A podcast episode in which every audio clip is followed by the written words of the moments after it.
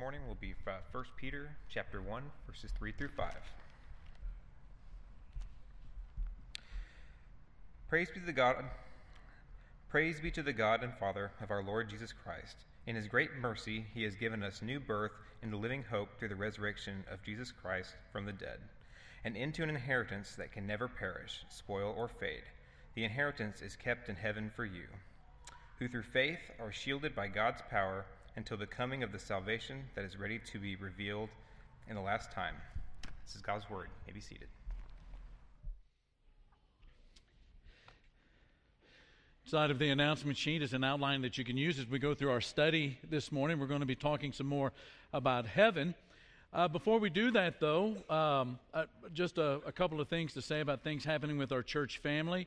Uh, yesterday morning, over at Morgan's Wonderland, there was a, a really pretty good sized group of folks from MAC that got together and did a, a walk to, uh, to not only raise some money but also bring awareness to the ministry of, of NAMI. Uh, I call it a ministry because it really does uh, minister to people who are the caretakers of folks that are struggling with some mental issues. And it's a very encouraging ministry that our church is a part of as well.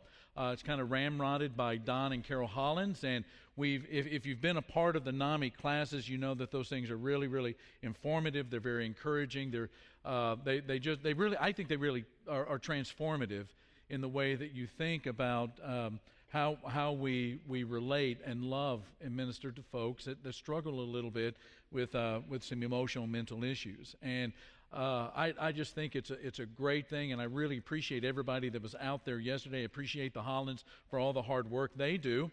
Uh, and then uh, I also want to mention uh, Jotham Richter, one of our, our young men, was baptized late this last week. Jotham, can, where are you, are you in the back here? Can we get you to stand? Are you here? Jotham, welcome. And if you'd like to send a, a pink encouragement card to Jotham, J O T H A M, Richter, and just encourage him in his new walk with the Lord, uh, that would be great and something that he would treasure for the rest of his life. We're really thankful for all of the folks, his family, and everyone else that was involved in his decision to come to faith in Christ Jesus. And then, and then lastly, uh, we're always blessed when our missionaries come to town.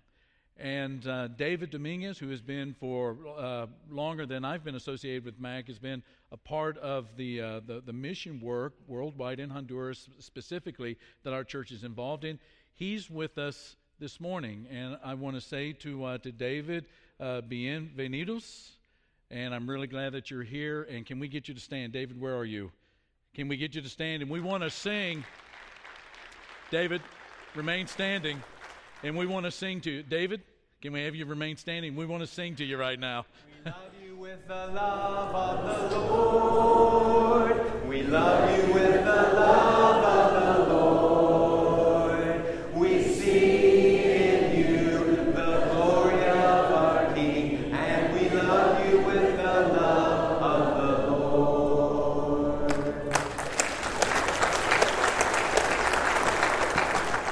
Fact, let's, uh, let's try saying uh, welcome in Spanish. Bienvenidos. Let's say it together as a church. Bienvenidos. We're glad that you're here. Let's have a word of prayer, and then we're going to jump into the text. Father, we're grateful for all the ways that you love us. We're sorry, as Edward has pointed out this morning, we're sorry, Father, when we put uh, your place in our life at the very core of what we do. We put it on a back burner because things seem to be going great and everything's under our control. And that's such an illusion, Father. We need to put you in the front of everything that we do think, where all of our affections are all the time. And we're grateful, Father, as we've sung, that Christ is above us and beside us and in us because of your great love. And we're thankful, Father, that, that we have a, a new brother in Christ, uh, our, our, our new brother Jotham, and, and that uh, one of our, our, our, our, heroes in the faith, David Dominguez, is here from Honduras. It's, it's a great morning, Father, to be reminded of the great things that you're doing in your world. And as we, we turn a bit, Father, to think about the world to come, we ask that you give us the blessing of eyes that see and ears that hear in a way that that hope that we talked about last week, that we have because of the, the fact and the truth of the resurrection, Father, that that blossom in our hearts and in our minds so that it becomes a part of the way that we think about our everyday, our every instance. And this we pray, Father, in the name of Jesus. And all the church said. I want you to take just a second and I want you to think about the answer to this question, how you would respond to it. What do you think heaven will be like? What do you think heaven will be like?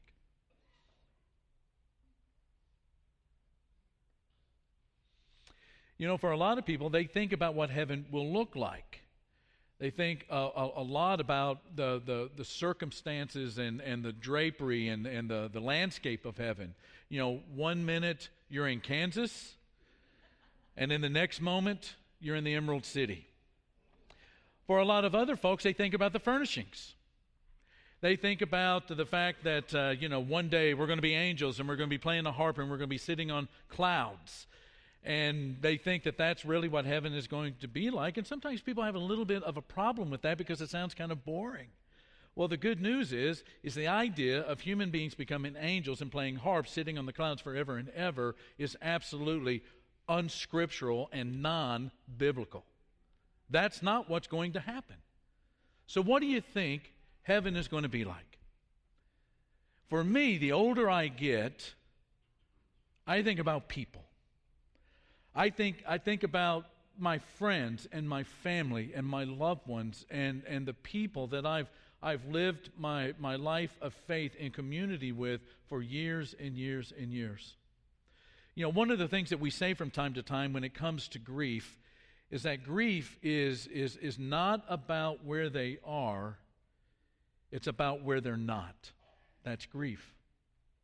And when I think about grief, like all of us who have gone through grief and, and, and have, have, have lost that, that daily contact with somebody that we love, we think about that separation.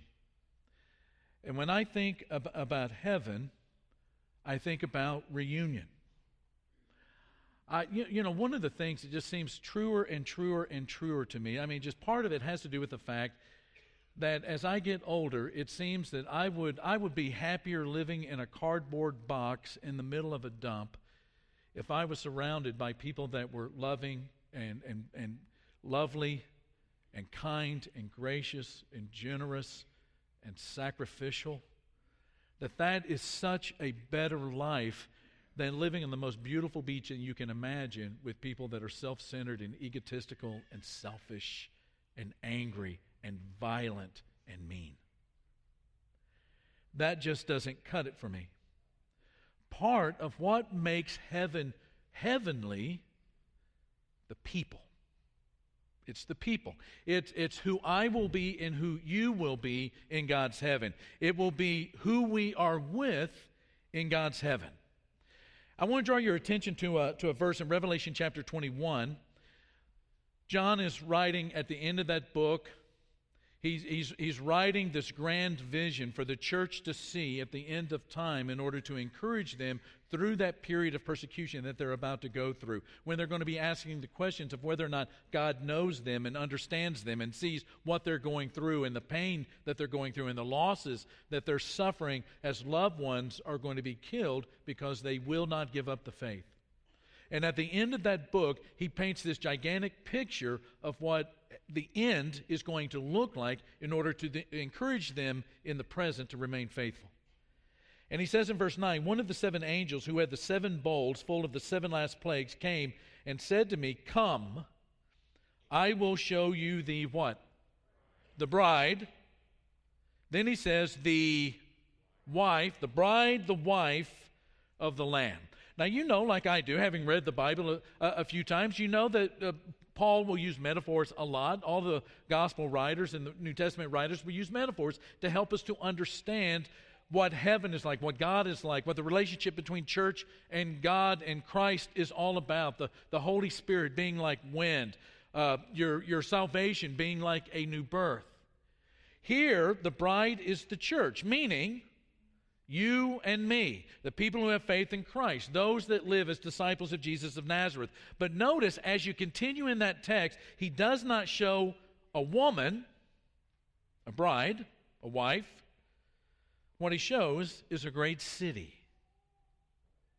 He shows this new Jerusalem. Now, I think the images of bride and city are about beauty and community. A bride is beautiful.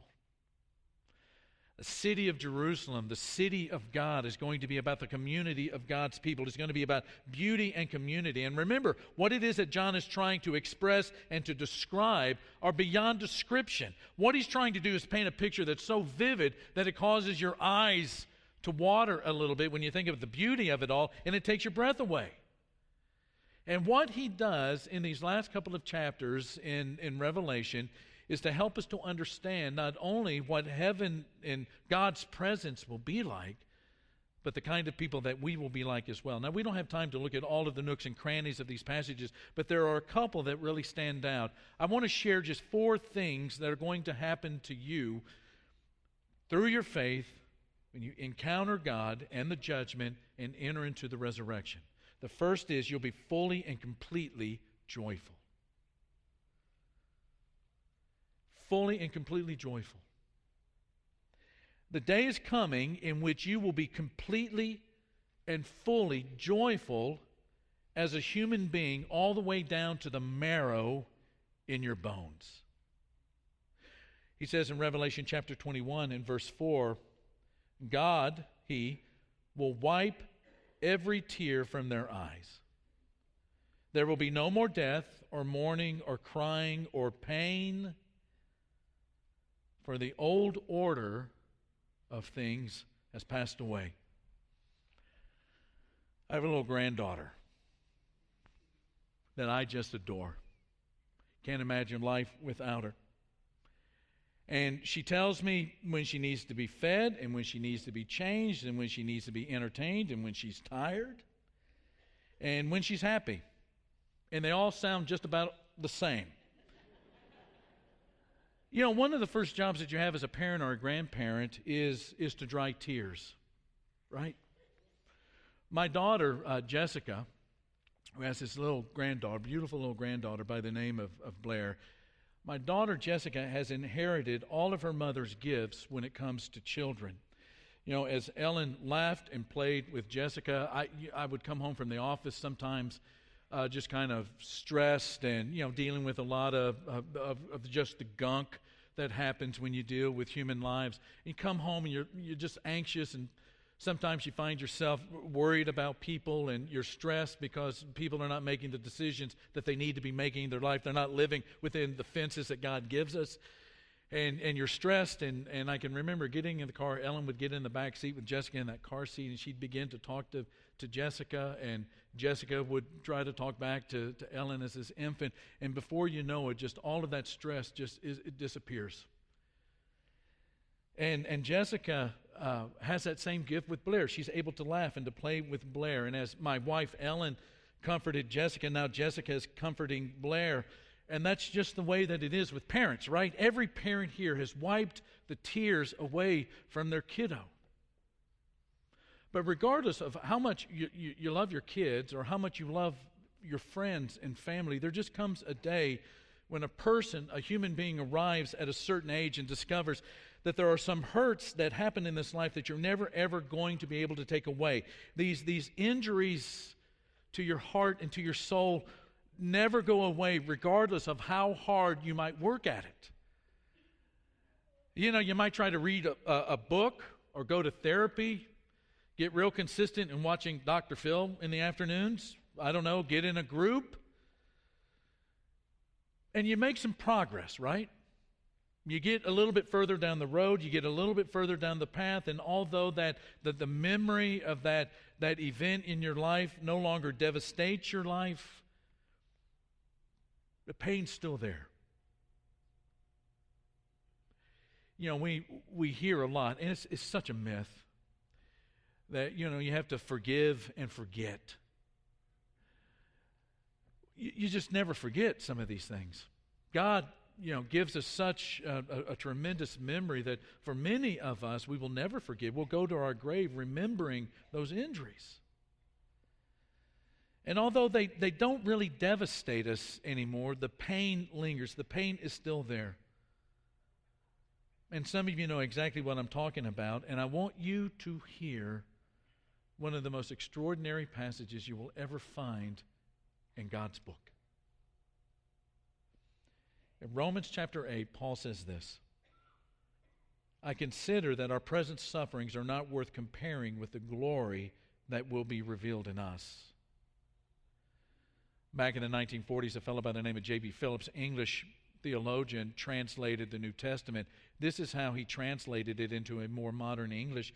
He says, In my opinion, whatever we may have to go through now is less than nothing compared with the magnificent future that God has planned for us. That's one of the most extraordinary, that's one of the greatest claims in all of human history. And the really beautiful thing about that passage is that the guy that wrote it actually knew what it meant to suffer. He knew what it meant to be lonely and how you can go into some places in the world in that loneliness and it just seems, or some situations or circumstances, and it just seems to exacerbate that loneliness that you never feel more lonely than you ever have before, except in that moment, in that place. He knew about injustice, that life was not fair. That regardless of how well you might live your life and try to be a good person, there are going to be some, some, some desperate things that happen in your life. Knew about injustice. He knew what it meant to go without. As, as Edward mentioned, you know, having more month at the end of that paycheck than, than you hoped for. He knew what it meant to go without. He knew what it meant to not have enough. He knew what it meant to live not just in danger, but to live in mortal danger. To know what it was like when there were people that were threatening his life and trying to put him low into the dust and at times trying to beat him into the ground. That first missionary journey he went on, he goes there, he's there in Turkey, modern Turkey, he's there in Asia Minor. They are so angry with what he says that they beat him to the point that they think he's dead and then drag him out of the city. He knew what it was like to be accused falsely. He knew all about those beatings. You read the New Testament, and Paul knows what it means to suffer in this life. And then he says in Romans 8 that the glory of what you will become in heaven is so overwhelming that you will immediately forget every bad thing that happened to you in this life. That you that you, as a, a, a, child of God, will go forward in the life of the resurrection without the wounds and without those terrible memories of this life. It won't even register. It will not even register because you will have been healed as if it had never happened. And God will do it because God will wipe away the tears. Number two, you'll be fully and completely productive. You know, one of the great fears about heaven is that it's going to be boring. I mean, you even hear that from Christians from time to time. Say, you know, I really like my life here. This life here is kind of interesting. I've got stuff to do. You know, when you get to heaven, it seems like all you're going to do is be in church. What? Well, you know, there will be worship. But there will also be things to do in heaven. There's this, this old joke. I think I've told it to you before. There are a couple of guys, old, old guys, talking about heaven and hope that there would be baseball in heaven. How could anybody go through all of eternity and not be able to go to a baseball game? And so they made this pact with each other, and obviously this is a fictitious story. They make a pact with each other. The first one there finds out if there's baseball, somehow gets a message back to the other one yes, don't be afraid to go to heaven. There's going to be baseball. So, sure enough, sometime later, one of these old guys dies, and true to form, he finds out there's baseball in heaven. The other guy that's still on earth is praying one day, and he hears a voice Frank, Frank, you're right. There's going to be baseball. That's the good news. There's going to be baseball in heaven. The bad news is that you're pitching next Friday.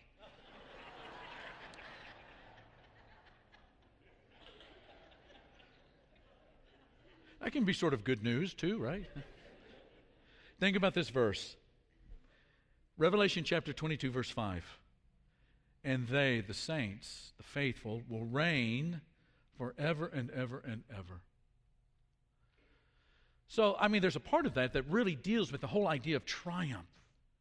That those that have been so debased and so persecuted and so beat up and so degraded and run into the ground and all of that suffered all of the violence of, of, of unbelief, there will be a sense in which all of those things are reversed and you will reign as a child of the king, a son of the king, a daughter of the king. But there's also a part of that that goes back to, to Genesis chapter, chapter 1 and 2, where creation is taking place. And so, what you have here is, is sort of this idea in Genesis 1 and 2 of having dominion, and that also being cooperation with God to bring out the fruitfulness of, of the earth. And so, is, is all of this, this reigning, is it about sitting around on a throne and waiting for something to happen? I think it means that we were made to be fruitful. And in that having dominion, again, it, it's not about, you know, back in Genesis 1 and 2, it's not about having to wrestle, you know, into submission the earth. It's about bringing out the fruitfulness of an earth that was created good. And we were meant to bring out the richness of a fertile and good creation. In heaven, our gifts are not going to be laid to rest, but are going to be fully realized. Number three, we'll be fully and completely moral. You know, I don't know about you, but I, I just think that, that one of the really big struggles for a disciple of Jesus of Nazareth is, is, is that whole process of sanctification where we're learning to live and to walk and to think and to have all of our affections placed on the things that Jesus would place his affections on, to, to, to become those many Jesuses in this life.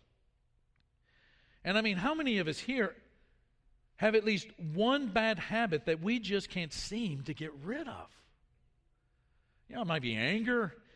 It might be not having any filters when we speak. It, it, it, might have something to do with lust. It might have something to do with greed, materialism. Uh, you, you know, we all have somehow sowed the seeds of our own destruction into our hearts. In fact, why don't you just do this right now? Why don't you just turn to the person next to you and say, I have some bad habits? Say that to each other.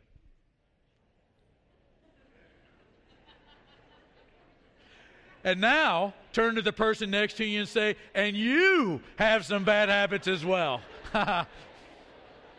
Boy, you guys got really kind of animated about that one.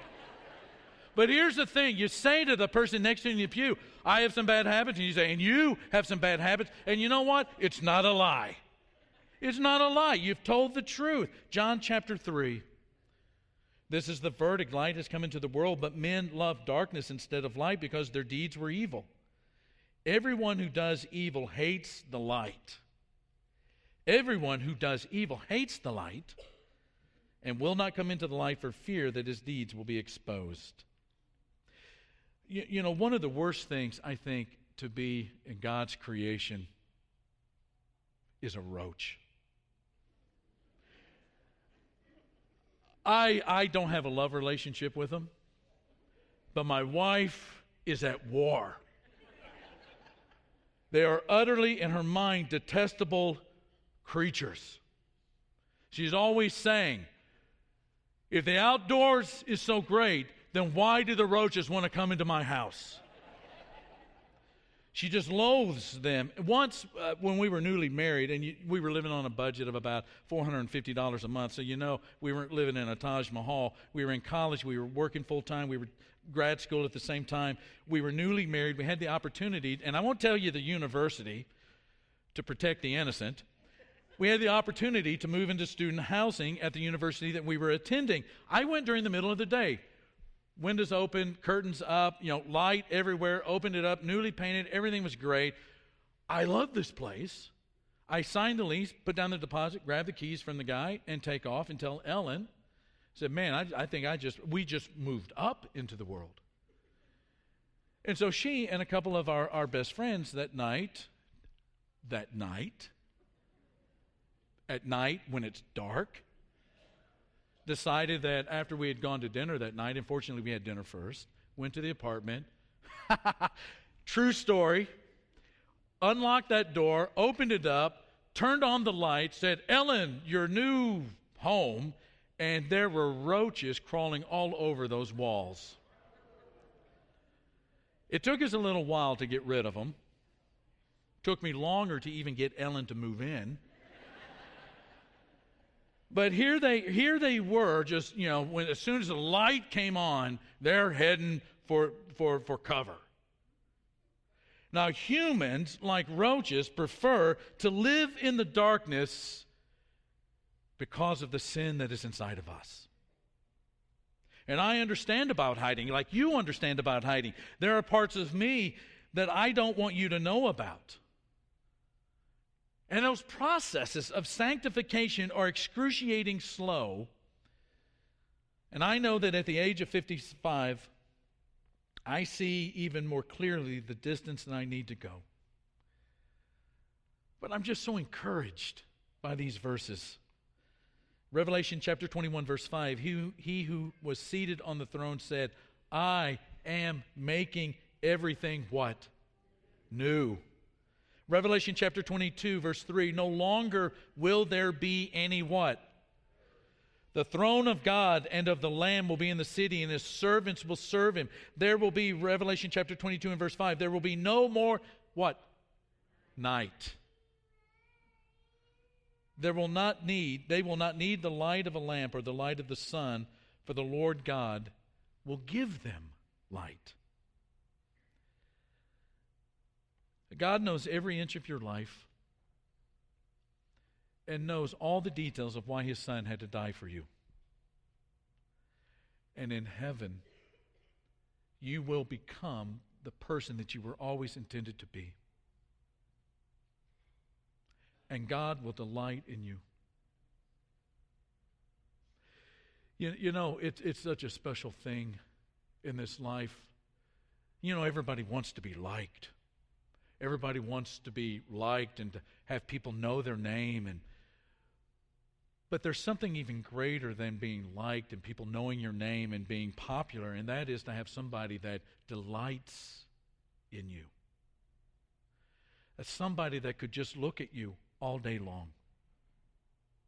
I think that's really what a good marriage is sort of like is where a husband can look at his wife and never grow tired of looking at her all day long, and a wife that could look at her husband and never grow tired of looking at him all day long. You go into the presence of God and know that God could look at you for all of eternity and delight in you,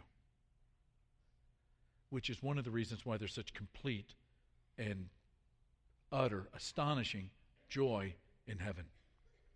Last thing is this fully and completely fulfilled.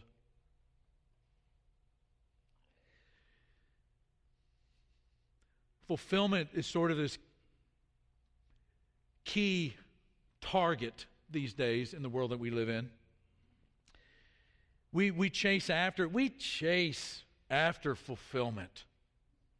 And we, we spend most of the strength in this life that we possess in chasing fulfillment.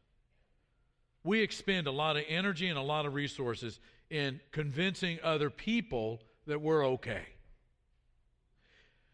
But the bottom line is that, you know, in most, if not all, well, in fact, all of the places that we try to find that fulfillment that is not God Himself, what we find is disaster. It might be sex, it might be eating or overeating, it might be work or overworking, it can be any number of things. But being a disciple of Jesus means that you have to say no to some appetites right now. And there's hope because there is a day coming in which you will, as a, a, a creation of God, be so satis- so thoroughly satisfied, so completely, completely, completely filled that you won't ever, ever, ever, ever again, ever think about chasing an idol. verse 6 of Revelation 21, he said to me, It is done. I am the Alpha and the Omega, the beginning and the end. To him who is thirsty, I will give to drink without cost from the spring of the water of life. I think it was Karl Barth that said that one of his words to describe salvation was the word fulfillment.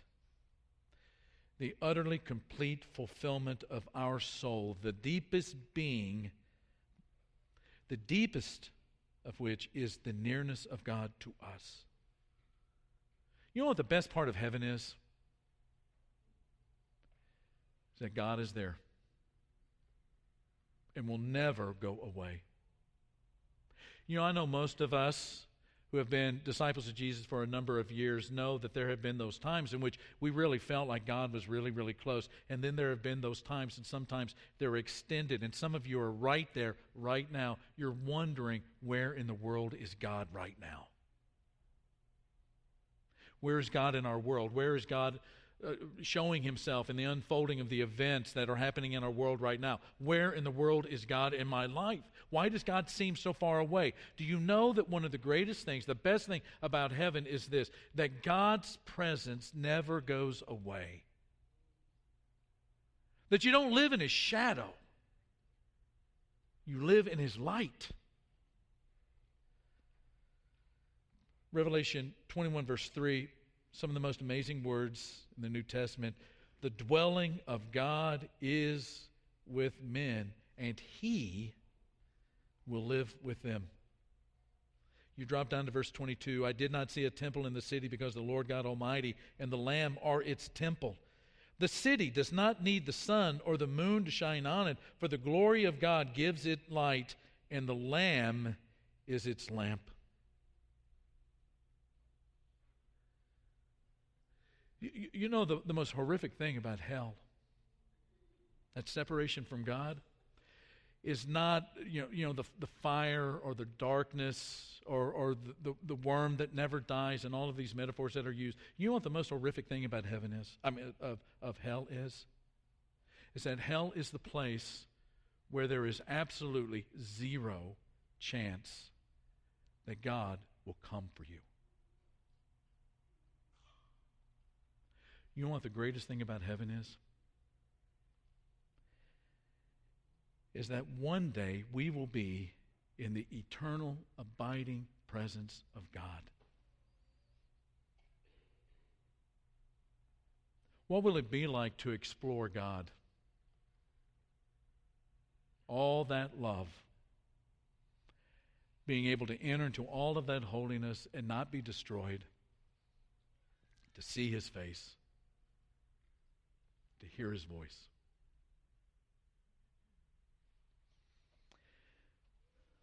I've been here for 15 years. And it doesn't take me 15 years. It, it, it, it happened first couple of weeks. I just want you to know I really love you. I really love you. And many of you don't, don't know me very well. But I want you to know that I, I, I love this church. And as your minister, I want to say to you, in case I don't say it enough to you personally, I want you to go to heaven, to be in God's presence forever and ever and ever. I want you to know that joy. I want you to know that peace. I want your tears to be dried. I've cried those tears with you.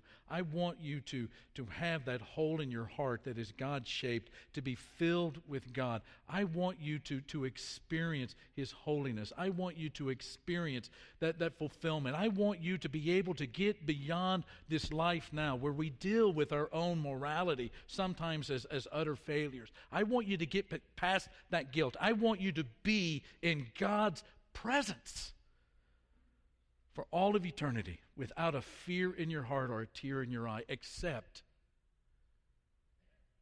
the tears of joy. And that's why God will let us keep our tear ducts in heaven for tears of joy. We're going to have some of our shepherds down here, and we always have an opportunity at, towards the end of our assembly for you to be able to respond somehow to, or, or in some way, to the things that maybe you've sung or maybe something that uh, during the communion devotional that was said that just sort of touched your heart or the sermon or one of the prayers or maybe some of the stuff that happened before you even came today and it's just kind of the convergence of life and god's presence and god's truth and god's people and you just want to do something about that well these shepherds are right down here at the front and during the singing of this next song we want you to come down and talk to these guys about the things that are on your heart and for the rest of us, you know, this is a great opportunity for us without thinking what the other person on next to us is thinking because that person has bad habits and you know it. You can sing with sort of this reckless abandon about the greatness of God. Let's stand and sing. Oh, to Jesus.